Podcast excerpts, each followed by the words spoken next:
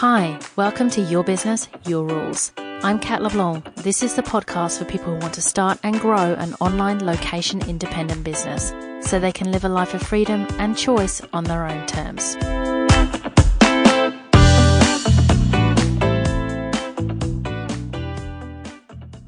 Welcome to episode 23 How to Set Your Pricing. This is a super juicy topic and one that can get people really riled up, and it's something as well that can feel really personal. The reason it feels personal is because it's putting a value on your time and current skill level. So it is a personal decision. But before we get to how to set your pricing, I want to explain that it's not a representation of your worth, your intrinsic worth. So, what do I mean by that?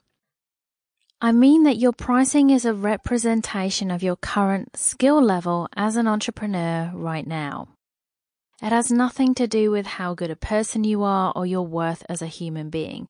So just because you might charge more or less than someone else, that just reflects your current stage and type of business, not you as a multifaceted human being and your personal worth. So when you hear the charge what you're worth rhetoric, just remember to separate the two. Okay, so how should you set your pricing? Pricing is affected by four factors. One, your level of expertise. Two, your social proof. Three, your sales skills. And four, your confidence. Let me explain why each of these four. The reason is that each of these factors boosts the price point that you'll be able to make sales at. So let's say you're excellent at what you do and you've got great social proof. So that might be that you've been published, have some really strong testimonials.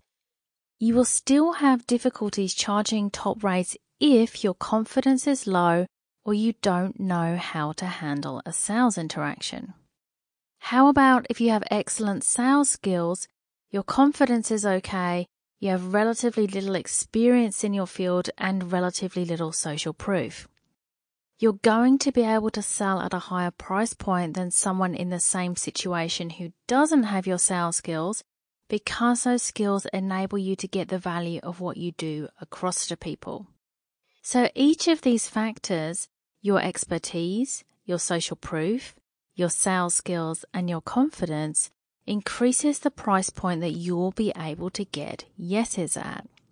The better score you have essentially for each one, the more you can charge.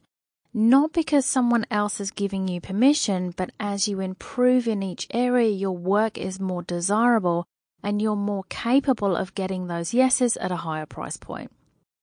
This means if you're new, have minimal testimonials and are clunky when you speak to potential clients, they will feel that you don't have much experience with this and won't be willing to pay top dollar for your work. Which is why the strategy that many coaches teach of starting with premium prices in almost all cases doesn't work. If you've been doing this for a few years, you wow people in the call and they can see you've got lots of testimonials and your confidence to get them results comes across that will be worth more to people. You have to have the sales skills, confidence, social proof, and expertise to get the yes. And I've seen many people burned by this charge top rates from the get go strategy, and honestly, I was one of them. It actually almost completely killed my revenue in the first few months of business by adopting that strategy and I speak to a lot of people who have gotten the same advice, tried it, and become increasingly desperate until they solve the problem.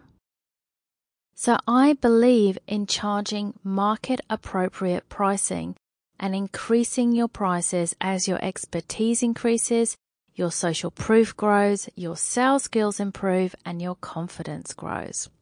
If you set your prices beyond your capability of actually getting the sale, you won't make sales, right?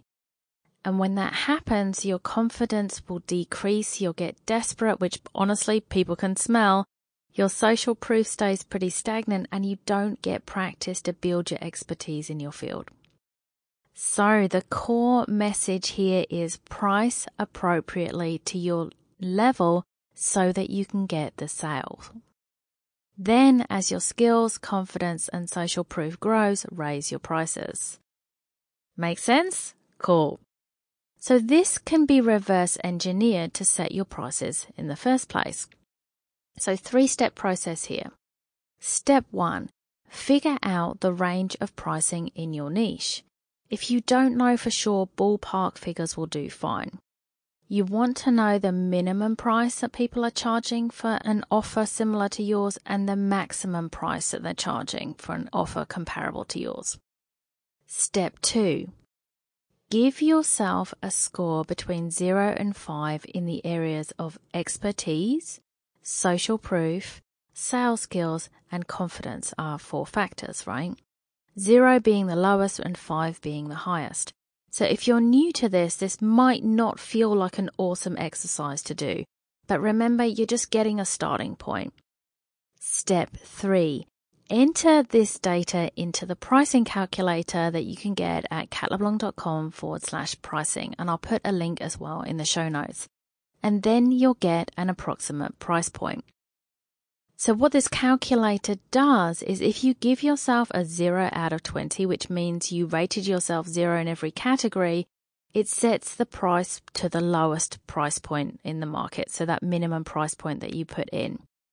So let's be clear, it's extremely unlikely you gave yourself a flat 0, but that's how the calculator works, otherwise the maths does become quite messy. If you rate yourself a 20, which is a 5 in every category, it sets the price to the maximum price point. So, in all likelihood, you are somewhere in between. The calculation is linear for the sake of simplicity, whereas in reality, pricing curves are normally curved, right? They're not linear. Your pricing increases more at the higher end of the scale than it does at the lower end. So, generally, in the beginning, when you're less experienced, your price jumps are smaller. When you're much more experienced, your price jumps are bigger. So this means the number you get is a ballpark figure for you to use. If you don't like the number, that is totally okay. It's up to you to change it. Sometimes people want to hear a number and the number's super helpful and they can run with the number. Sometimes people want to hear a number and their reaction is, oh, but I think it should be this number. And if that's your reaction, that's totally fine. Go with your number, right? Ultimately, we want a number. We want this to not be a barrier or a blockage to make decisions to move forward with your business. Just remember you want to price appropriately to your ability to get the sale. Because as a new business owner, you want sales. And think of this price point as the price for your next three sales.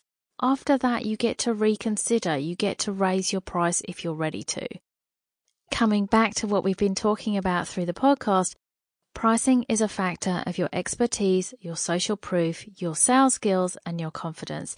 And as each of these areas grows, you get to also increase your price point. I hope that was helpful for you.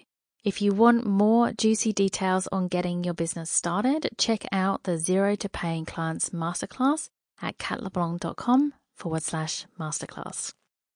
That's it today for the podcast. I hope that helps with your pricing, and I'll talk to you very soon. Thanks for listening to Your Business, Your Rules. I'm Cat LeBlanc. If you like this show, I'd love you to subscribe, share, and leave a review on iTunes. And if you'd like to continue the conversation, head over to my website at catleblanc.com. Until next time.